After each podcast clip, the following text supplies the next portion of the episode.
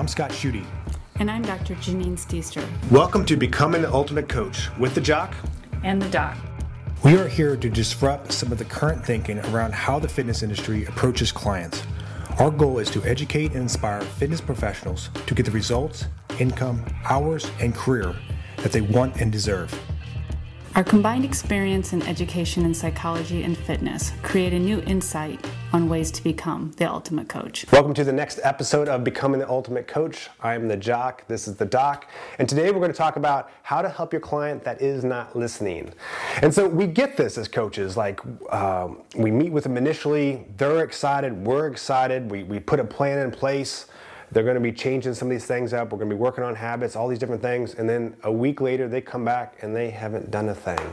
And it, it kind of makes you sad as a coach. Um, and so, we're, what we're going to talk about today of like the reasons why that might be happening, some different things that you can change as uh, uh, techniques to get better results. And ultimately, the, the, the number one thing I feel like I have to have is empathy for that client. So, a lot of people come in, they have a lot of shit going on in their life. Like they have work, they have kids, some of them have parents that aren't doing really well either. Like they have stressors, they have a lot of things going on and they want to change, they really do. They've already done the hardest thing. They showed up to work out or start with you. And gyms are very intimidating for people and they feel very um, bad about themselves because they haven't been training, they haven't been eating healthy, and so they're there. So I give them kudos for just showing up. Now the big thing is, helping them get started. And it might take a couple weeks of them coming in, you saying almost the same things, maybe changing things out, maybe talking different replacements, um, different root causes, which we talked about in previous episodes if you want to get deep into that. But really kind of digging into that and, and helping them along the way. And number one, be patient with them. Um, Janine, what, what do you think uh, something these trainers need to think about when working with clients that aren't following what they're saying?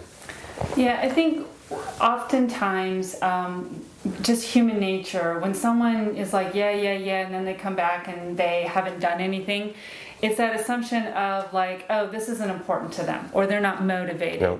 or it's even personal like oh did, did this person just waste my time? I spent all this time and energy sharing with them. How could they not have done anything in an entire week or two? And um, and that's human nature. But the reality is is that um, a couple of things are probably going on. And one of them is is that your clients typically really care about what you think. They've poured their heart out to you, they've been vulnerable, they've shared what their goals are, and you gave them a lot of information. And it can be really intimidating to say, I didn't follow half of what you just said or um, it all sounded great, but you were talking fast and you didn't write it down, or you didn't give me something in writing, and I walked out, and then I got phone calls from the spouse. Um, kids don't have their lunch boxes. I got to run there, and I'm now late for work. Um, and somehow, by the end of all of that, I didn't remember everything you said, and I was too embarrassed to contact you um, and say, hey, could you remind me? Or you talked to me about that protein. I tried it. I didn't like that but I don't want to offend you and say I don't like your protein, as opposed to saying like, hey, is there different flavors or different brands, something like that, or it's too expensive for me, or whatever it is. And so, um, really understanding that they care about what you think. That's why they're in front of you and they want your help. Um, but our society also puts such a premiere on um, mastering things. You know, we have master classes, we have advanced this and advanced that, and um, it's always about getting more information and kind of nailing it. And we need to create space for our clients to know, like, hey, I'm sharing information with you. What would you? What do you think you can accomplish this next week? Or start something small, and then also give them the grace that if they didn't get it, then ask why because if they come back and they didn't get anything done, and you're like, all right, well, let's just try it again this week, you got this, which is not a bad response because it's encouraging, you're also not peeling back any layers as to why it didn't get done. And again, if I'm worried that you're going to be offended that I don't like your protein, I might be like, okay, I'll, I'll try it again. And then they may either stop showing up or they just feel like crap every time they come because they're not getting things done. So we talked about this in previous episode of like the power of three. And so we the, number one, you got to keep things simple because if you overwhelm them with information, they're just going to walk around and walk away and not know what to do anything. So we talk about, okay, what's um, what's a major caloric offender and how do we uh, adjust that? What's something that they're lacking in their diet that we can increase that, and and how do we increase movement? So what's nice is when people come and they start and they're already working out with a trainer a couple times a week. I'm like, well, that's that's pretty simple to increase your movement. Like you just have to show up for your sessions, um, and people are pretty good about doing that.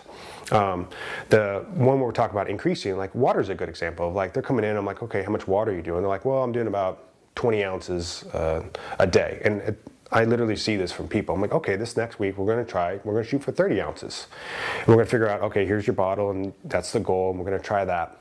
And when we talk about the caloric offender, it's something like we they're doing late night ice, ice cream, and we're using these replacement bars. The what are they called again? Outshine. Outshine bond. I can't even remember these outshine bars that are uh, a lower calorie. So they have to go to the store and get those. And then a week later they come back and they're like, oh, you know, I, I made my workouts. Um, I increased my water half the days. I haven't got to the store to get the outshine bars. I celebrate that as a huge win. They feel like they failed because they haven't done things perfectly. I am celebrating that because listen, they've showed back up. They've made their workouts. They're increasing water some, so that's improvement. They just haven't made it to the store to get the stuff, and, and that happens.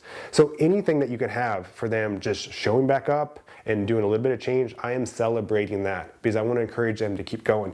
Because it's amazing you know, again, they're they're they're dealing with life, and we're trying to change things that they're doing in their life. So it's not set up for their for them, it takes a lot more work at first because they have to constantly think about it. Like they're going to the store, and I hate doing this. I hate buying new things at the store because I'm walking up and down the aisles. First, like if I'm going to the things we already know, I'm like, I know exactly where the things are. I know where my chicken sausage is. I know where my chicken is. I know where my bananas are. I know where my rice is. Like I can go in and out, and I'm like, it's a timed event for me. But if I'm finding something else in there, it's like I'm spending double the time. But once you know where that's at, it makes it much easier for the next trip. And so the same thing that we're thinking about with our clients. Like we want to push them, celebrate celebrate and understand that it might take some work and effort to get there.